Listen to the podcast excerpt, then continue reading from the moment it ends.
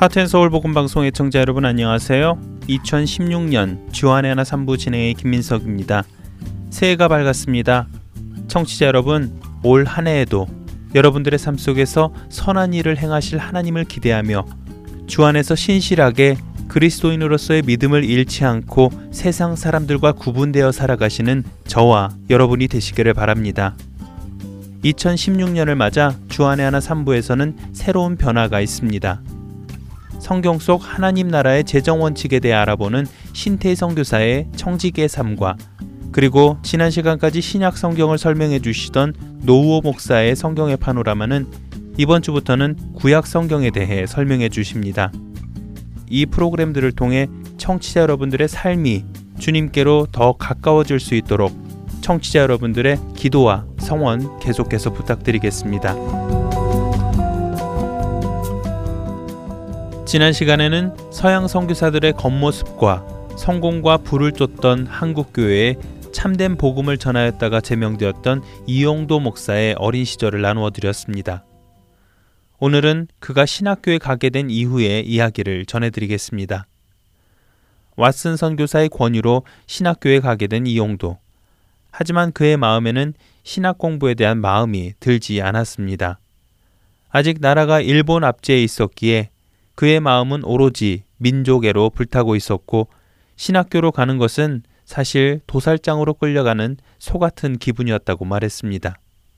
그래서인지 그는 신학교에서 말씀을 공부하기보다는 신문이나 시집, 정치 서적을 읽고 학생들과 논쟁하길 즐겨했고 강의 시간에는 까다롭고 난해한 질문을 교수님께 해 교실 분위기를 망치곤 했습니다.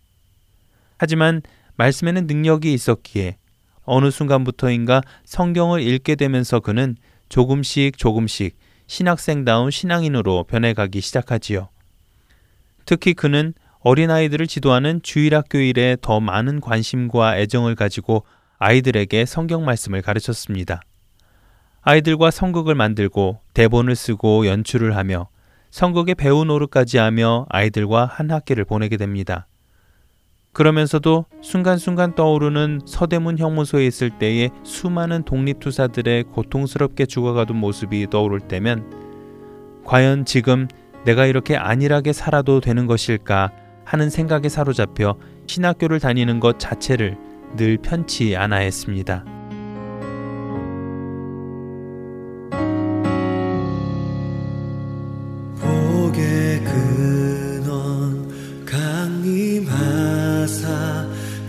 찬송하게 하소서.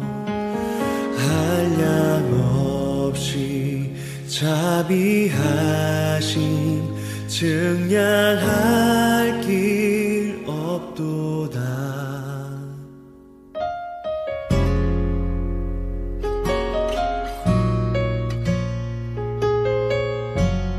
우리 함께 같이 고백하겠습니다. 복의 근원 강림하사 복의 근원 강림하사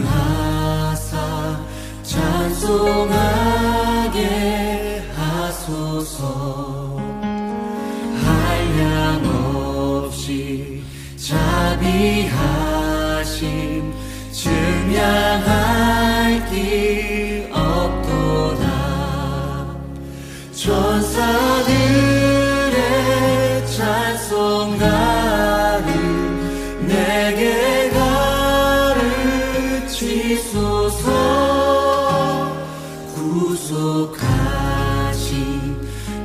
이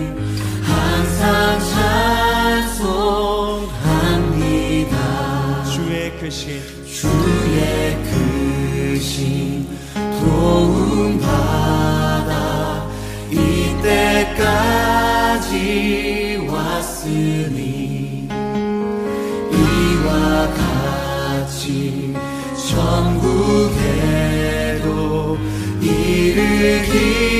이르기를 바라네. 하나님의 하나님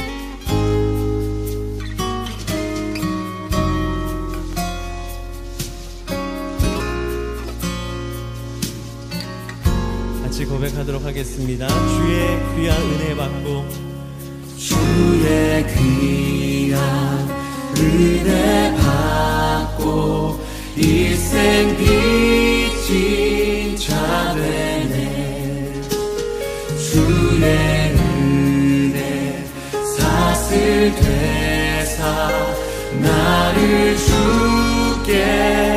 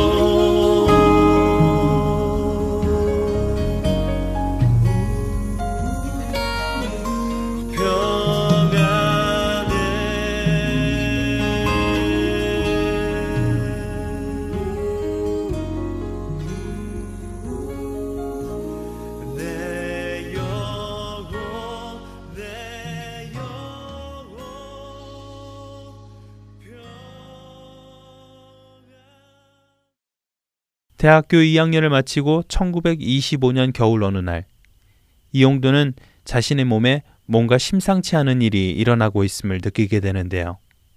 병원에서의 검진 결과는 폐병 3기.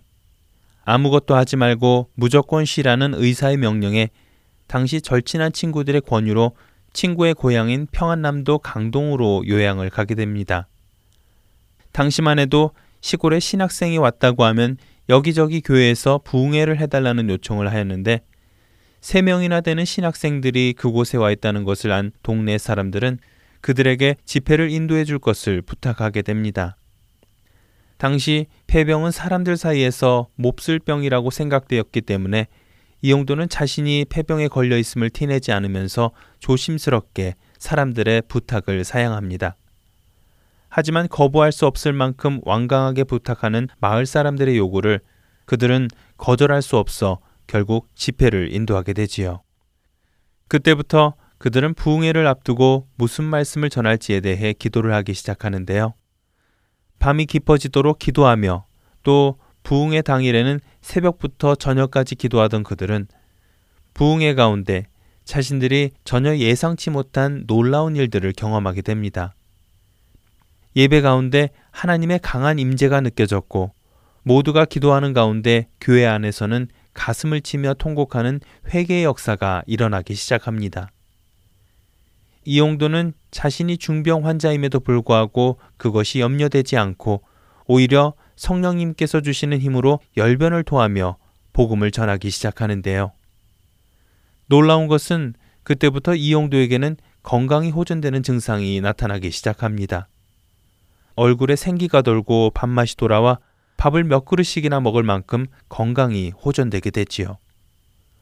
그렇게 자신들을 성령님께서 인도하고 계신다는 확신에 찬 그들은 자신감이 생겨 강동 지역 교회들에게 부흥회를 자청하며 자신이 머물고 있던 곳으로부터 20여 킬로 떨어진 교회까지도 가 말씀을 전하게 됩니다.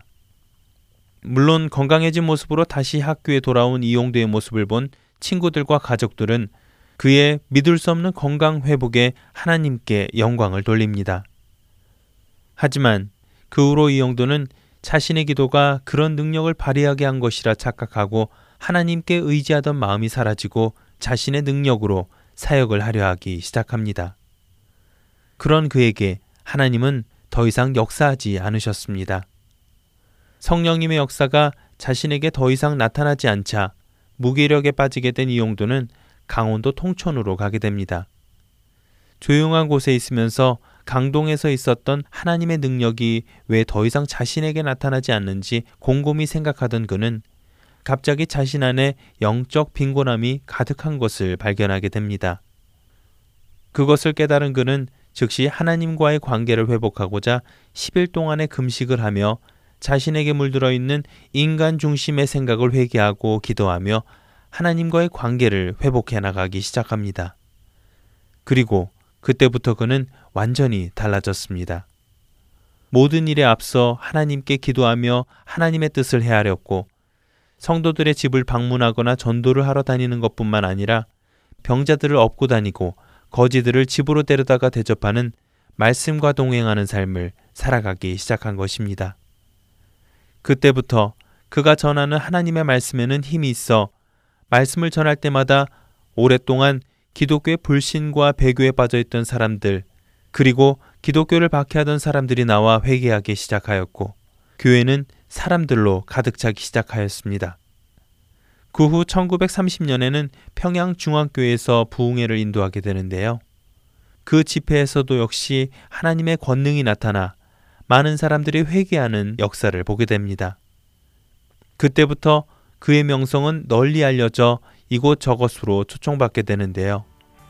평양, 황해도, 신천 등 그가 가는 곳마다 부흥회는 사람들로 성황을 이뤘고 그 집회에는 회개 역사가 일어났습니다.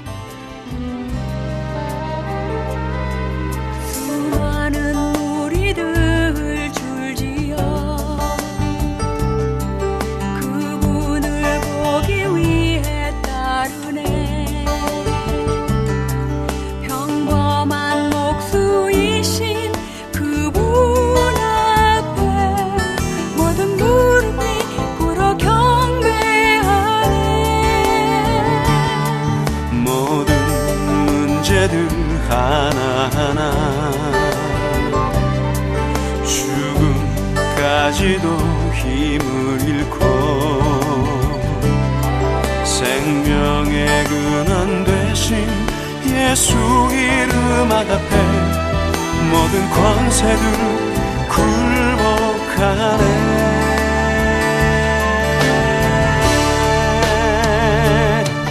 예수 이름 높이 세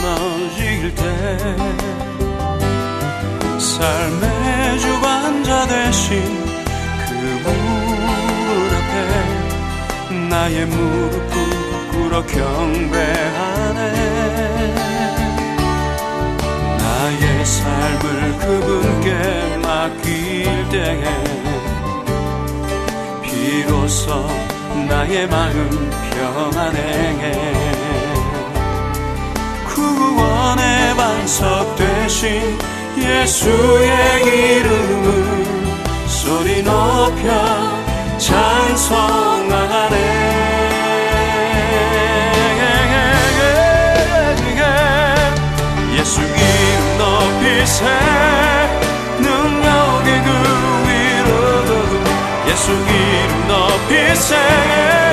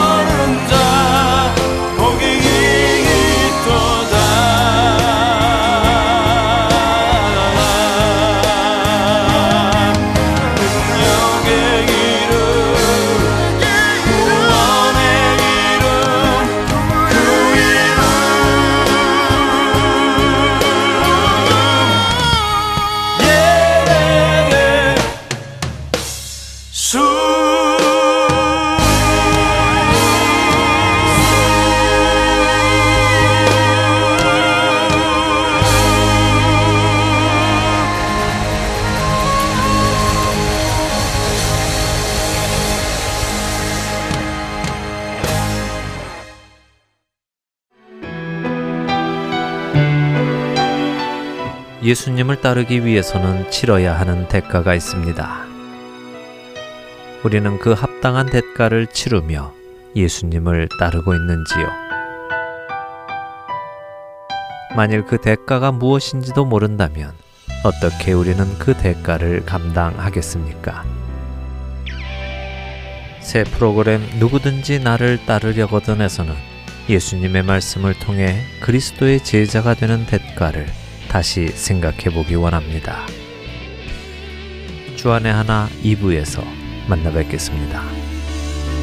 십자가를 질수 있나 주가 성경 속 하나님 나라의 재정 원칙에 대해 알아보는 신태희 선교사의 청지기의 삶 함께 하시겠습니다.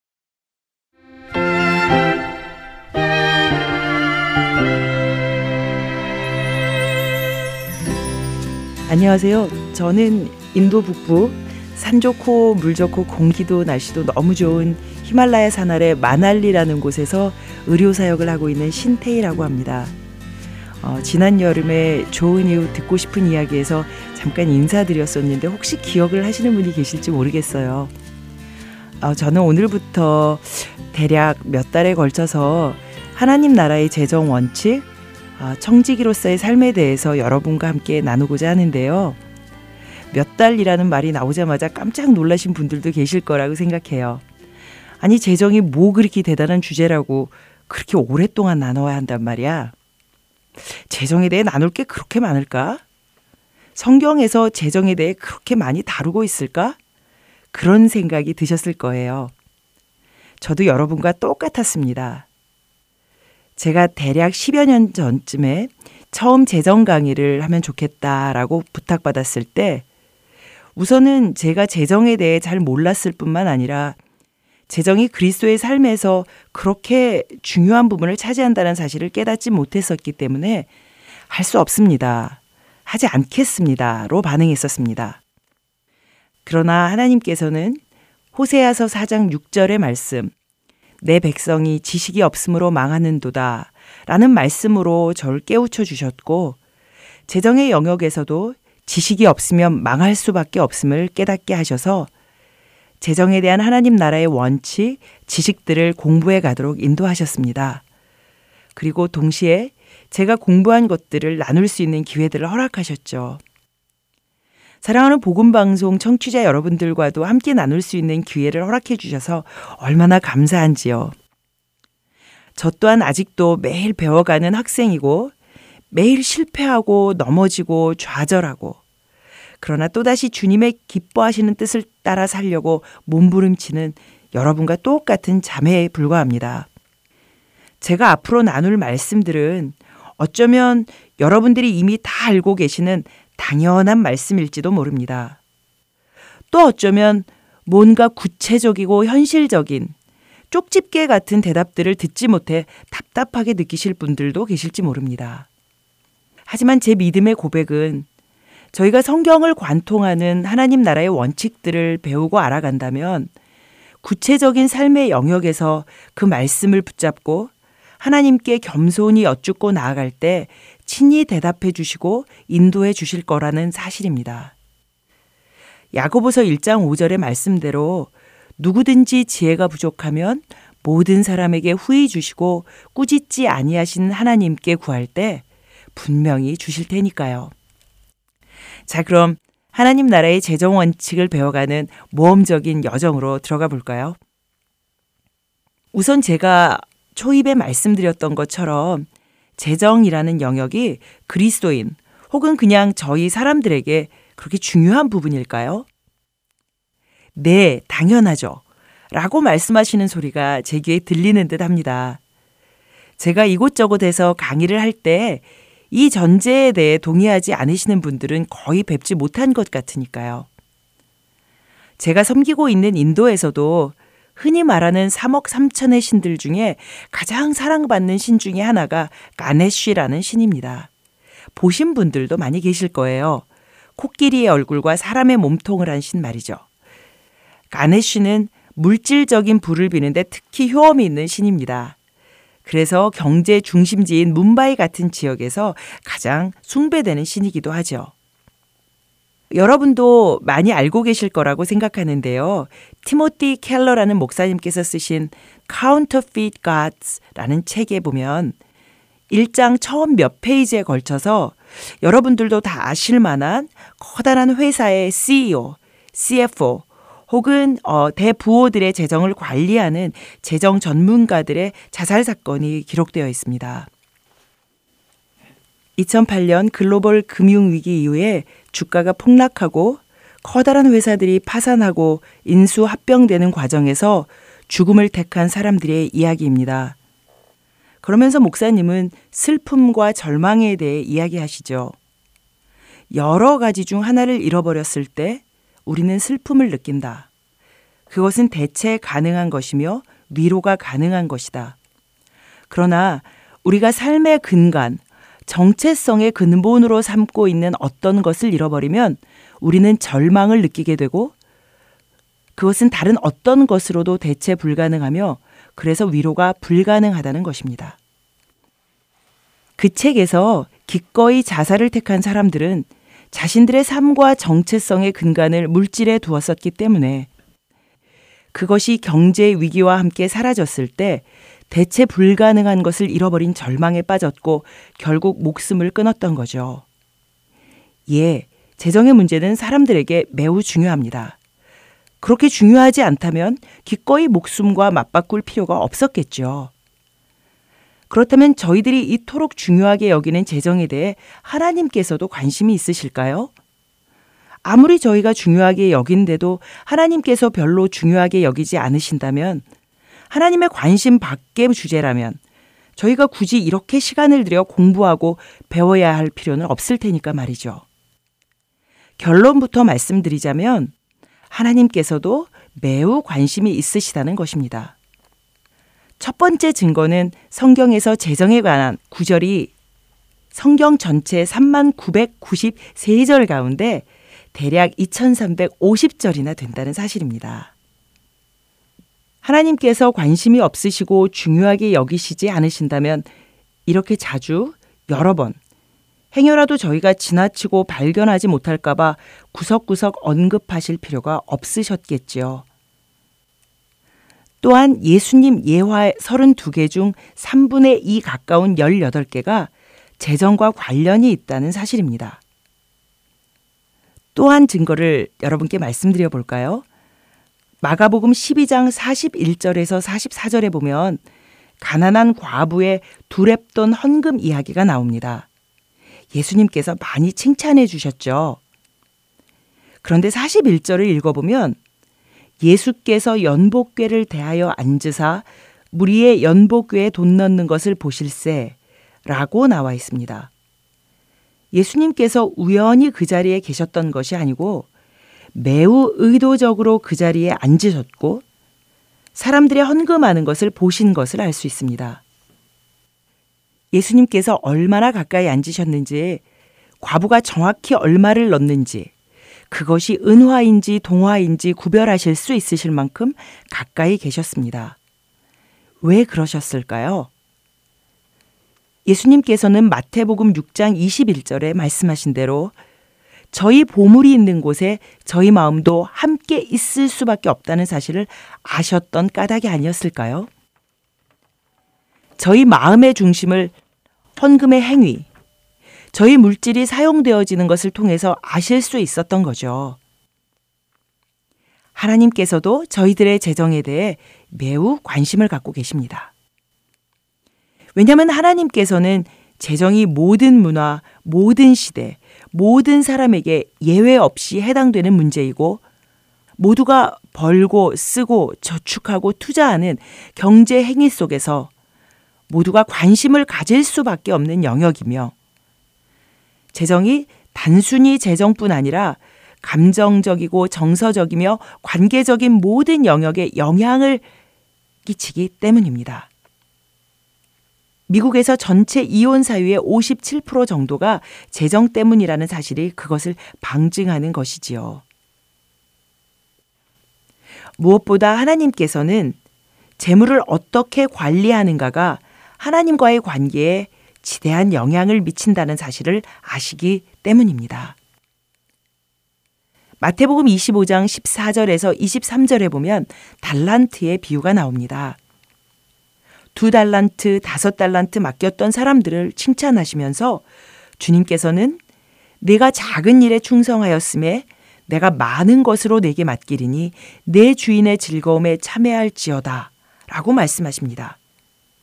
맡기신 재물을 충성스럽게 관리한 사람들에게 더 큰 것을 맡기실 뿐만 아니라 주인의 즐거움에 참여할 수 있게 하신다는 겁니다. 우리 주인 되시는 아버지와 즐거움을 나누는 것보다 더 멋진 일이 있을까요? 또한 아버지께서는 우리에게 있어서 물질이 하나님과 경쟁 관계에 있다는 사실을 아시기 때문에 그렇습니다.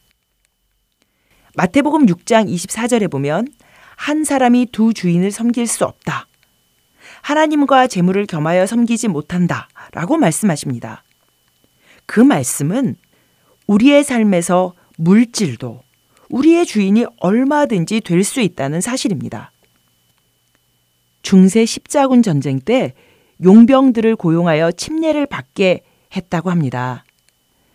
침례를 받는 용병들이 물속에서 칼을 높이 들어 올리며 칼을 쓰는 자유만큼은 포기할 수 없다고 선언했다는데요. 현대 그리스도의 모습도 침례를 받으며 물속에서 지갑을 번쩍 들어 올리는 것 같다고 어느 책에서 읽은 적이 있었습니다. 모든 주권을 하나님께 드린다고 하지만 지갑을 쓰는 권리, 재정의 영역만큼은 포기할 수 없습니다. 라고 선언하는 것이지요. 그러나 저희 삶에서 주권을 드린다는 것은 all or none이지요. 하나님 아니면 다른 그 무엇. 물질은 그렇게 우리의 주인이 될 만큼 강력한 우상인 것입니다. 그러면 우리의 삶에 지대한 영향을 미치고 하나님께서 이토록 관심이 있으시고 중요하게 여기시는 재정의 문제를 왜 저희는 잘 다루지도 않고 배우려 애쓰지도 않았던 걸까요? 왜 하나님 나라의 재정 원칙이 우리의 삶 가운데서 세워지지 않으므로 우리의 삶이 망가져 가는데도 깨닫지 못하게 된 걸까요? 그것은 재정의 영역에서 하나님 나라의 원칙이 다스리는 하나님의 통치가 이루어지는 것을 방해하는 악한 영의 권세가 있기 때문이고 그것을 만몬이라고 부른다는 사실입니다. 여러분도 경험하셨겠지만 중요한 것일수록 하나님의 놀라운 것들이 풀어내지려 할 때 그것에 대한 진리를 알지 못하게 하려는 사단의 방해도 더 크기 마련이지요. 그래서 어떤 면에서 재정에서 하나님 나라의 원칙을 세워가는 과정은 치열한 영적 전쟁으로 들어가는 것일 수 있습니다. 돈, 재정이라는 것은 사용해야 되는 도구이자 감사, 믿음, 우선순위, 가치, 책임감, 성숙도 등을 시험하는 테스트이기도 하니까요. 또한 돈을 다스린다는 것은 영적 훈련의 영역이고 우리가 생각하는 것보다 훨씬 더 중요하다는 사실을 잊지 않아야 하겠습니다. 자, 그럼 다음 주엔 이토록 중요한 재정에 대해 공부를 시작하며 기본 전제부터 살펴보기로 하겠습니다.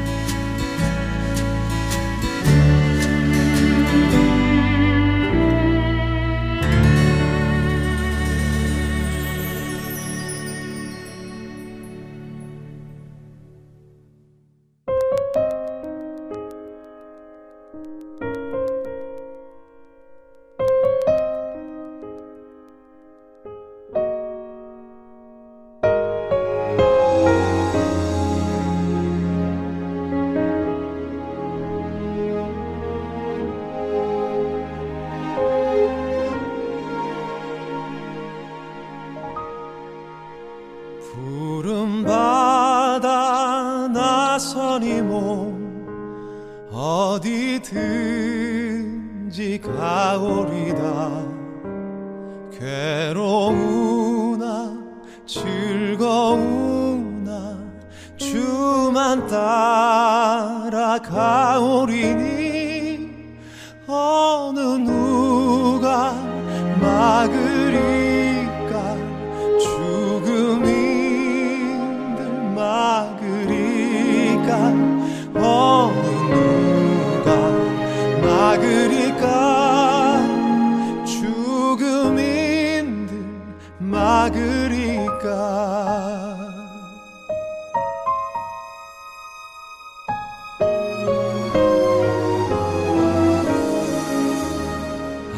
아골골짝 빈들에도 복음 들고 가오리다.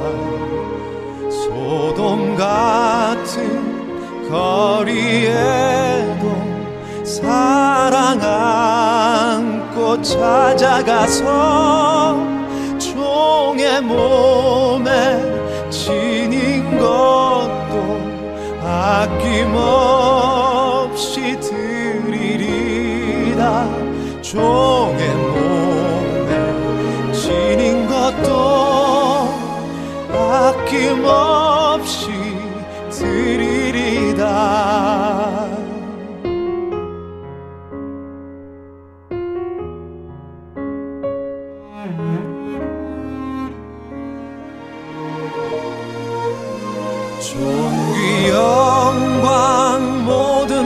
모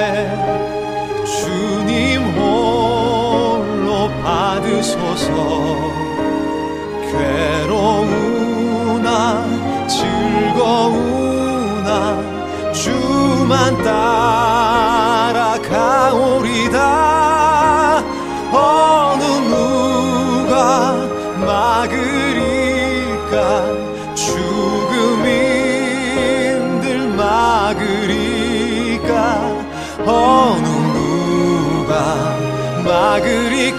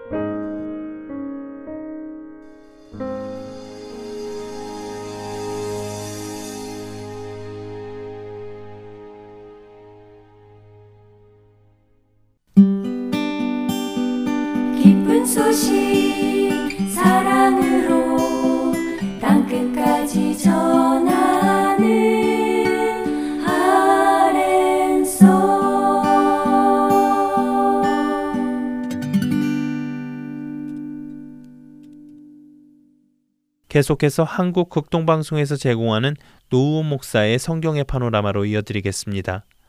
오늘은 믿음의 조상 아브라함에 대해 나누어 주십니다.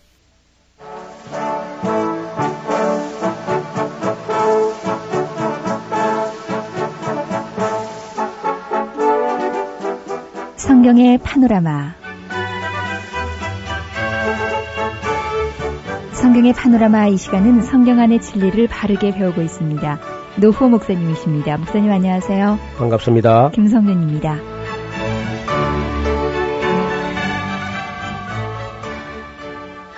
열국의 아버지 아브라함에 대해서 오늘 말씀 나눕니다. 예.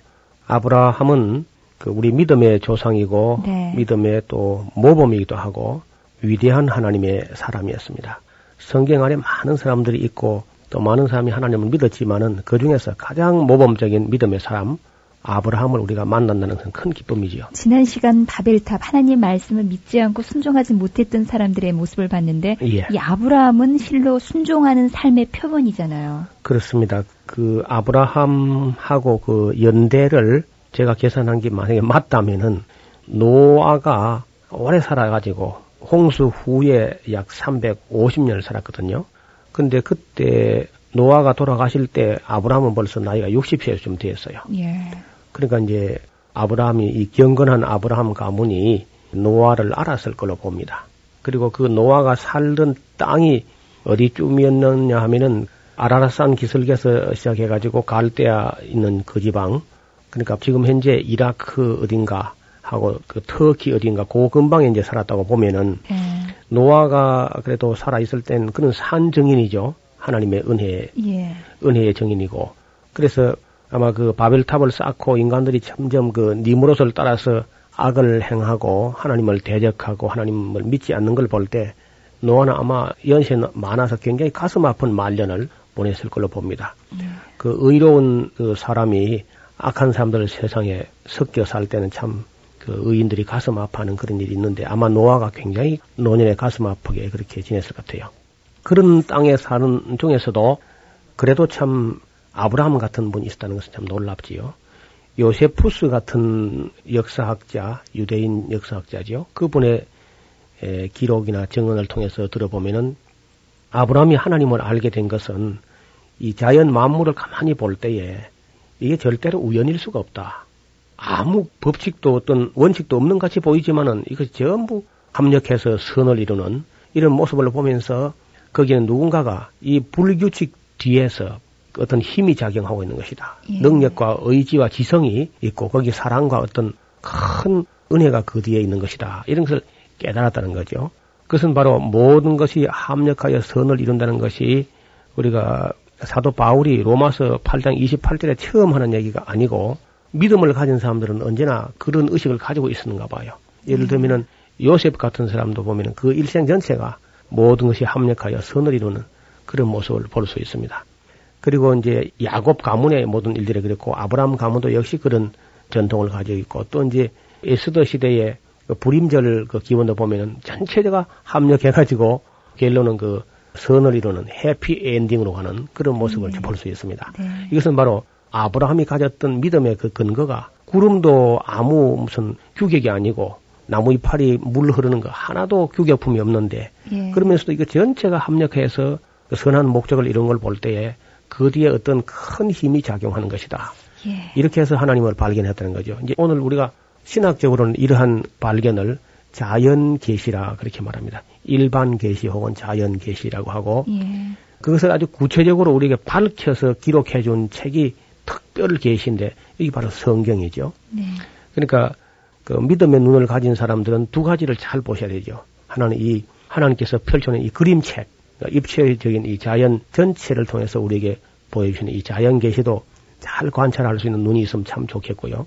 그 다음에 특별 계시가 기록된 이 성경을 통해서 이 모든 것을 더 극명하게, 더 분명하게 이제 알 수가 있습니다. 그런 시간이 바로 성경의 파노라마 시간입니다. 그렇습니다. 예. 때로는 독수리처럼 높이 올라가서 앞뒤 전후 멀리 숲을 보기도 하고 예. 또 어떤 부분은 좀 중요한 부분은 더 가까이 다가와서 어, 상세하게 구체적으로 좀 실질적으로 문제를 보는 그런 안목이 아마 길러졌으면 하는 마음 간절합니다. 예. 목사님께서 잠깐 말씀을 하셨지만 예, 하나님 말씀에 순종하시는 분들을 성경에 보면은 예, 모든 삶들이 정말 합력하여 선을 이루고 그렇습니다. 또 풍성한 복을 받더라고요. 예, 납득할 수 없는 그런 명령이 주어졌을 때에 예. 그 순종한 데는 참 용기가 필요하고 믿음이 대단하세요. 필요하죠. 예. 우리가 가끔 그 성경은 말씀하시기를 내 생각은 너희 생각과 다르다. 내 길은 너희 길보다 다르며 내 생각은 너희 생각보다 높으니라. 하나님께서 그렇게 이제 이사야를 통해서 말씀을 하시는데 우리 생각하고 하나님 생각 다르니까 하나님이죠. 똑같으면 뭐 하나님도 별 수가 없는 분이겠죠. 그러니까 우리가 우리 생각, 우리 경험, 우리 상식과 다른 말씀이 주어졌을 때에 내 생각을 잠깐 접어두고 하나님 말씀이니까 순종해 놓고 보는 믿고 순종해 보는 이제 거기서 하나님의 영광을 보게 되는 것이죠. 네. 아브라함이 그랬고 예수님이 오셔서 만났던 베드로가 그랬습니다. 자기는 정말 물고기 잠드는 전문가지 원래. 예. 그 갈릴리 바다에서 잠배가 굵은 사람이고 무슨 고기 어디진가 뭐 얼마나 놀고 있는 걸 다 물고기 장소와 때를 다 아는 그런 베드로가 전문가 직업입니다. 예, 아주 그 목수 일을 하시던 예수님이 와서 말씀을 하시는데도 그가 말씀에 의지하여 또 그렇게 말씀하시니까 또 말씀하신 분의 그 체면도 생각해서 한번 내가 그물을 내리겠습니다 하고 이게 한번 해보는 예. 그 사람들이 그저 자기 안에서 굳어져 가지고 자기 생각을 벗어나지 못하는 사람은 위대한 삶을 살 수가 없습니다. 네. 때로는 그 창의력이라고 하는 것이 엉뚱한 데서 내 상식을 벗어나는 데서 어떤 창의력이 나오게 되고 또 한 단계 발전할 수 있는 거지요. 그리고 새로운 이론을 수용하지 못하는 사람은 거의 발전하지 못합니다. 그 역사가 퇴보할 수밖에 없죠. 늘 그저 그래서 우리가 역사적인 어른들의 말씀도 귀를 기울여야 되지만은 때로는 어른들이 젊은 사람들의 사고 또 참신한 새로운 어떤 창의력에 대해서도 관심을 가지는 그런 사회가 발전하는 것이죠. 아브라함이는 아주 깜짝 놀랄 그런 명령이 주어졌습니다. 그가 처음에 이제 한 60세 정도 됐을 때 노아가 세상을 떠나고 나니까 그 한 등불이 꺼진 거죠. 그야말로 그 노아는 그 캄캄한 시대에 새 세상을 열었던 그런 새로운 세상의 시조처럼 그런 분이었는데 그 후손들이 결국은 바벨탑을 쌓고 불신앙으로 똘똘 뭉쳐가지고 하나님을 대적하고 니무롯을 따라가고 세미라미스나 담무스를 섬기고 어머니신 아들신 이런 잡신들을 섬기는 이런 망측한 일들이 벌어질 때 아마 의로운 사람들은 많이 슬퍼하며 애통하고 했을 겁니다. 그렇죠. 어느 시대나 하나님께서 정말 그 이 세상 사람들 중에서 사랑하는 사람들은 세상의 자행들은 악을 놓고 슬퍼하는 사람들, 애통하는 사람들, 그리고 진리에 대해서 목말라 하고 의에 줄이고 목마른 사람들, 이런 사람들을 찾으시고 또 어떤 한 세상을 멸망시킬 때에 인을 치는 걸 보면 꼭 그런 사람들 이마에 가서 인을 치도록 먹그릇을 찬 천사들이 이 제약 세상에서 죄를 슬퍼하며 애통하는 그런 사람들 이마에 인을 치는 그런 모습을 볼 수 있습니다. 그 니무로 시대에 그렇게 악하고 음란한 그런 시대에 그래도 그 의롭게 살려고 하는 한 사람 아브라함을 하나님 선택하셨는데 이 아브라함을 불렀을 때 아브라함이 아무 그저 질문도 없이 따라 나서는데요. 그때 부름을 받을 때는 아브라함은 하란에 살고 있었습니다. 갈대 우르가 아니고 갈대 우르에서는 한 정확하지는 않지만 60세 정도 되었을 때 노아가 세상을 떠난 직후에 바로 아마 그 땅을 떠나서 하란으로 온 것 같습니다. 갈대 우르에 있다가 우르는 상당히 이제 발전된 그런 곳이었고 하란도 물론 상당히 교통의 요충지였습니다. 하란에 살고 있을 때 이제 하나님께서 아브라함 나이 75세인데 그때 하나님께서 아브라함을 불렀습니다. 그리고 내가 네게 지시할 땅으로 지시할 땅으로 가기 위해서 너는 본토 친척 아비 집을 떠나라는 그런 명령을 받는데요. 75세면 뭐 젊지 않은 나이지요. 근데 75세 될 때까지도 아들도 낳지 못하고요. 사라하고 부부가 이제 결국은 가나안 땅으로 이제 오게 됩니다. 그때 조카 롯이 따라오게 되지요.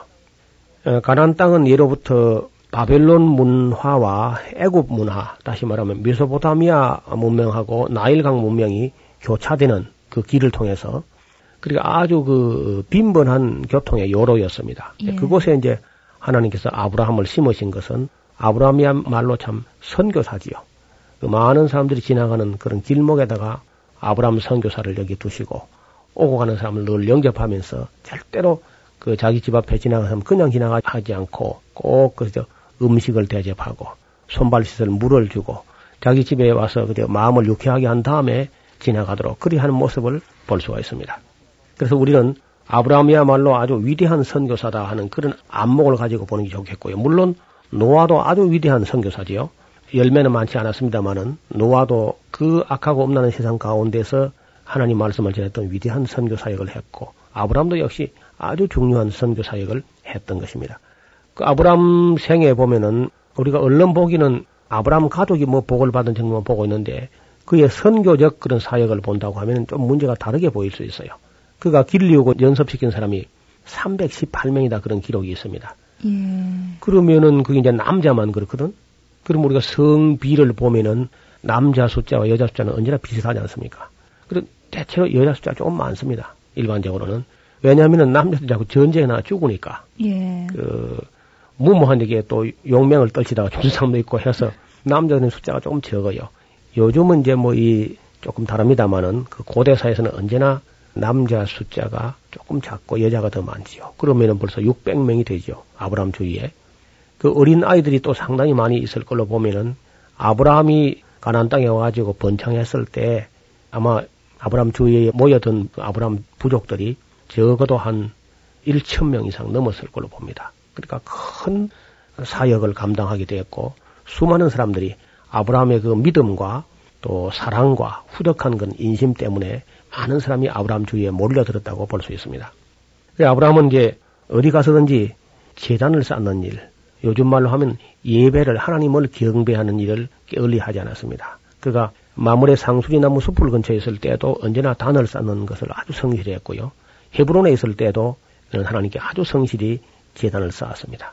그럼 나중엔 더 남쪽으로 내려가서 부엘세바에 살았는데 그 부엘세바는 저도 한 가봤습니다. 아주 이스라엘 최남단에 있는 그 평평하면서도 물이 많은 그래서 아주 평화로운 곳인데 거기서도 예셀나무를 심고 영생하시는 여호와 이름을 부르면서 재단 쌓는 것을 아주 성실히 했던 그런 위대한 하나님의 사람이었습니다. 노아 시대에는 사람들이 노아 이후로 상당 기간 동안 하나님은 굉장히 두려운 분이다. 예. 아, 무서운 분이다.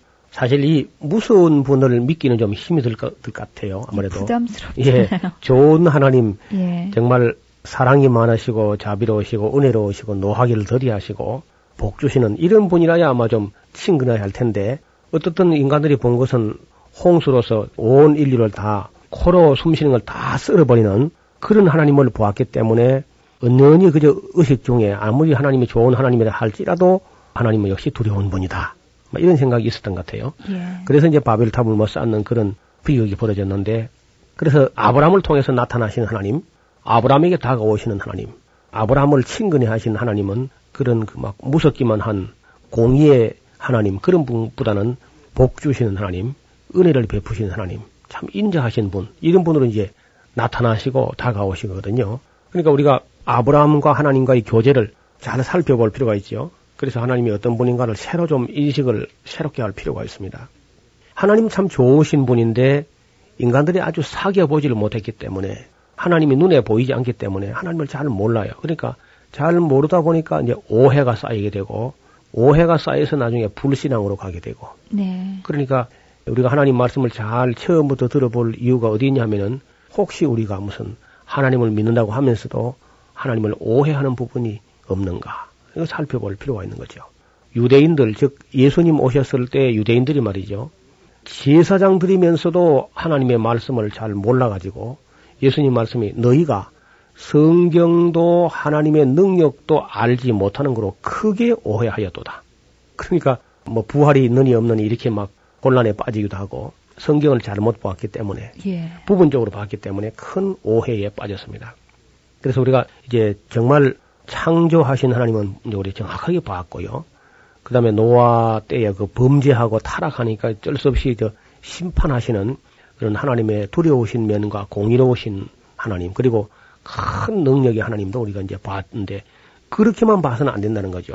반드시 하나님의 그 사랑과 은혜와 자비와 긍휼과 이런 것을 우리가 아브라함을 통해서 좀 잘 봐야 되겠고요. 예. 아브라함에서 이삭, 이삭에서 야곱, 야곱에서 요셉으로 이어지는 그 과정에서 창세기 이제 12장부터 50장으로 이어지는 그 뒷부분에 하나님과 족장들의 교제, 신앙 생활을 통해서 하나님이 얼마나 좋으신 분인가. 예. 심지어 그 아주 개벽하고 악착 같은 그런 야곱에게 대해서도 하나님이 얼마나 자비로우신가 하나님 면을 보여주거든요. 그렇다면 이 아브라함을 통해서 비춰진 하나님이 어떤 분이신지 조목조목 살펴보도록 하죠. 예, 그래요. 아브라함이 이제 하나님을 믿었을 때 하나님께서 단지 그저 믿는 것만 가지고도 하나님께서 그를 의로 인정하신 겁니다. 예.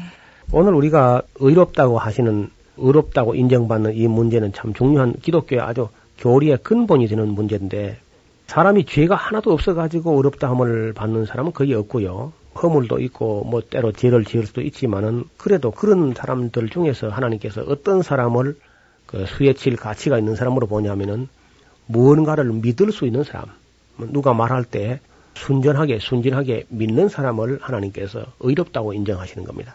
아무것도 나는 못 믿겠다. 저 의심만 꽉 들어차 가지고 아무것도 믿지 못하는 사람 치고 좋은 사람은 썩 드물지요. 예. 그래서 하나님께서는 죄 하나도 안 짓는 사람은 없는 것이고 의인은 없나니 하나도 없다 그러지 않습니까? 그래서 믿는 사람, 아브라함처럼 베드로처럼 참 단순하고 순진하게 믿는 사람들을 그래도 희망이 있는 사람들로 가능성이 있는 사람들로 보는 거죠. 하나님께서는 아브라함을 불러서 내가 너로 하여금 복의 근원이 되게 해주겠다. 그렇게 말씀하셨습니다. 방송을 들으시는 모든 분들 참 복된 분들인데 왜냐하면은 아브라함을 만난다고 하는 것, 아브라함을 안다고 하는 것은 복의 근원을 알게 된 것이고 정말 복 받는 근원을 알게 된 거죠.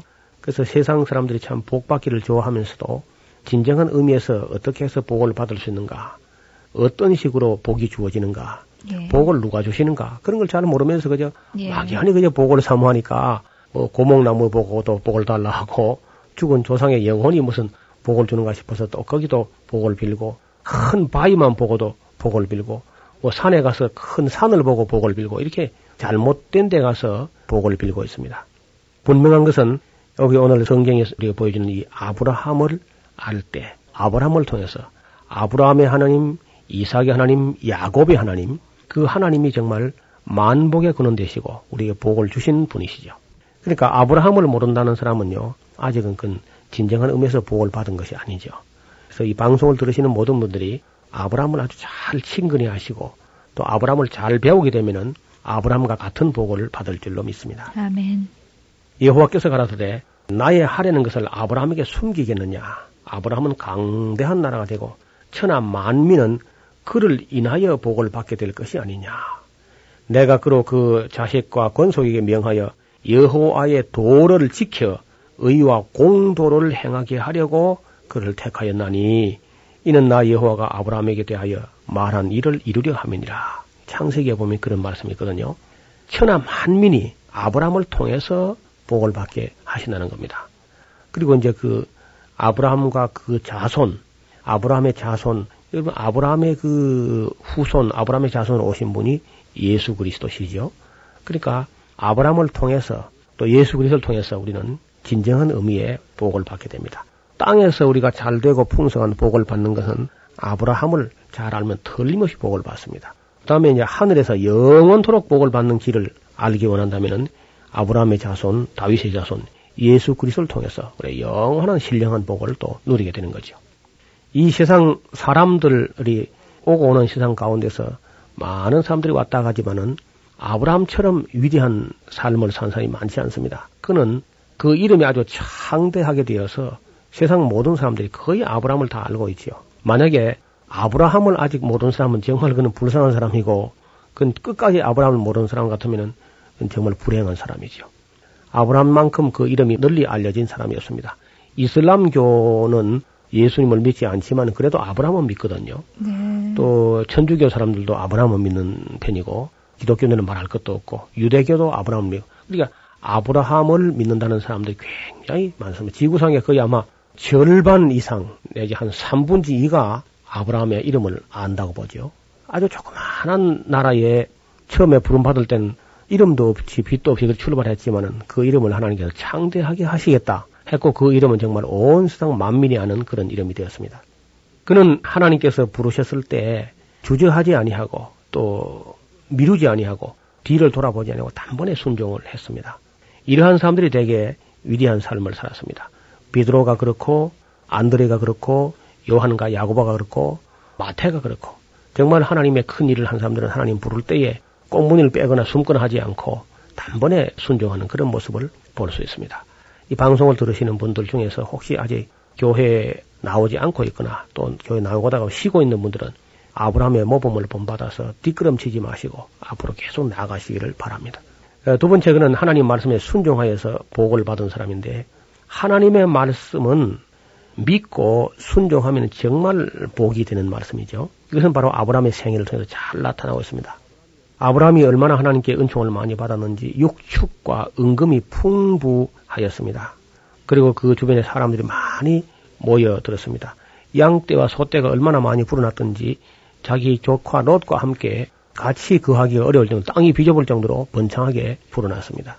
그래서 아브라함의 삶을 따라서 우리가 하나님 말씀을 잘 믿고 순종하면 땅에서 반드시 풍성한 복을 누리게 되죠.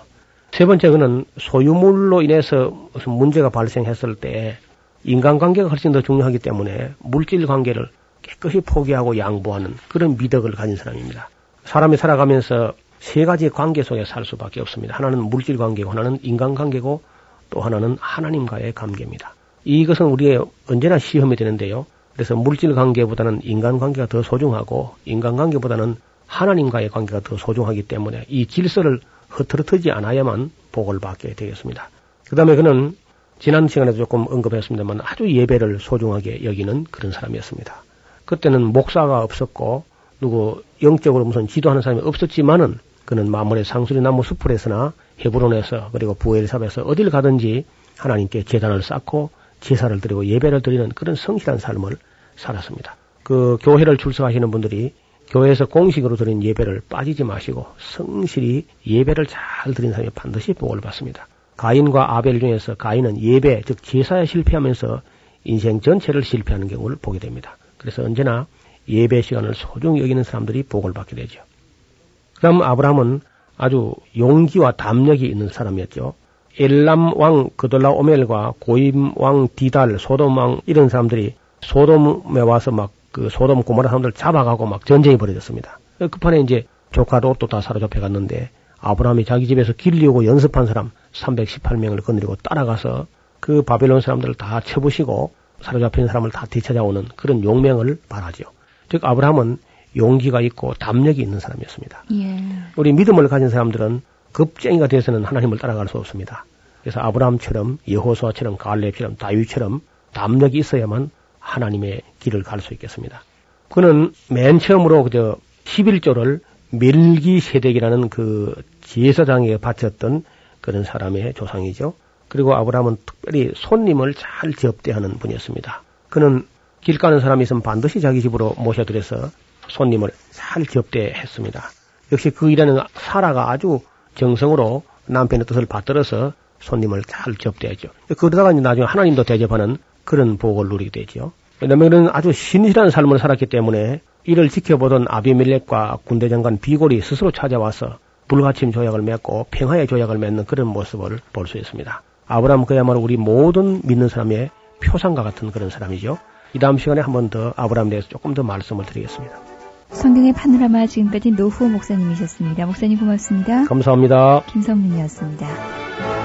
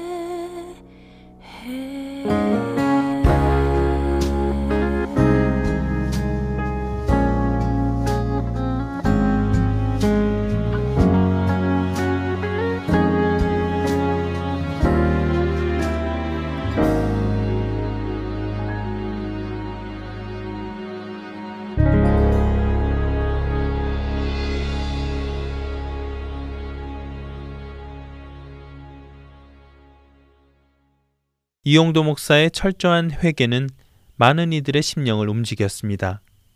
그런 가운데 일부 교회들은 이용도 목사가 왜 이곳저곳 교파도 가리지 않고 집회를 인도하느냐며 그를 경계하는 목소리를 내기 시작하는데요. 이런 불만으로 인해 이용도 목사는 결국 교단의 지시로 통천을 떠나게 됩니다. 하지만 그 후로 부흥회를 인도해달라는 부탁은 날로 늘어났고 이용도 목사는 사람들과의 갈등을 피하려 애쓰는 가운데 주일학교 간사로 남북을 오가며 많은 부흥회를 인도하게 되지요. 그리하여 그를 지지하는 성도의 수가 날로 늘어나는 반면 그를 반대하는 사람들도 많아졌는데요. 결국 이용도 목사는 강단에서 설교를 시작한 지 1년 되는 때부터 이단 시비에 휘말렸고 병든 몸으로 쓰러져 가던 1933년 그가 속했던 감리 교단으로부터 제명되어 추방당하게 됩니다. 그렇게 이단으로 낙인 찍히고 교단에서 추방된 이용도 목사는 1933년 10월 33살의 나이로 소천합니다. 그러나 그가 세상을 떠난 지 66년 만인 1999년 감리교단은 지난날 그를 부당하게 제명한 것을 인정하고 이용도 목사를 복권시킵니다. 그리고 그의 신앙을 다시 조명하는 움직임이 일어났지요. 이용도 목사 평전에는 그에 대한 이런 평가들이 있습니다. 이용도에게 목회자란 고생자다. 성도들로부터 가장 대접받는 자가 아니라 믿음을 조건 그리고 사랑을 수단으로 하여 섬김으로써 가장 고생하기로 다짐한 사람이 바로 목회자다. 용도식 servanthood이다. 오늘날 마스크를 쓰고 교회에 침투하여 이단 교리를 설파하는 그런 이단들도 무섭지만 더 무서운 이단은 제멋대로 정통의 명찰을 제 가슴에 붙이고 그걸 내세우며 교회의 높은 자리를 꿰찬 뒤 거기서 재배불리고 있는 양심상 이단과 그리스도의 복음이 아닌 교세 확장과 정치 세력화에 더 관심을 두고 있는 목표상 이단, 하나님의 설교 시간에 하나님의 이야기가 아니라 제 이야기를 해대는 횡령상 이단 등이다. 한국의 기독교가 많이 변질되었다는 평가를 받는 이 시대. 이용도 목사가 살았다면 이 시대의 교회를 향해 어떤 말을 했을지 궁금해집니다. 참된 복음은 우리가 이 세상과 타협하여 편하게 살게 해줄 것을 약속해 주지 않습니다. 참된 회개를 한 자는 이 세상에 가치를 두고 살지 않습니다. 이용도 목사는 참된 복음을 전했고 참된 회개를 요구했습니다.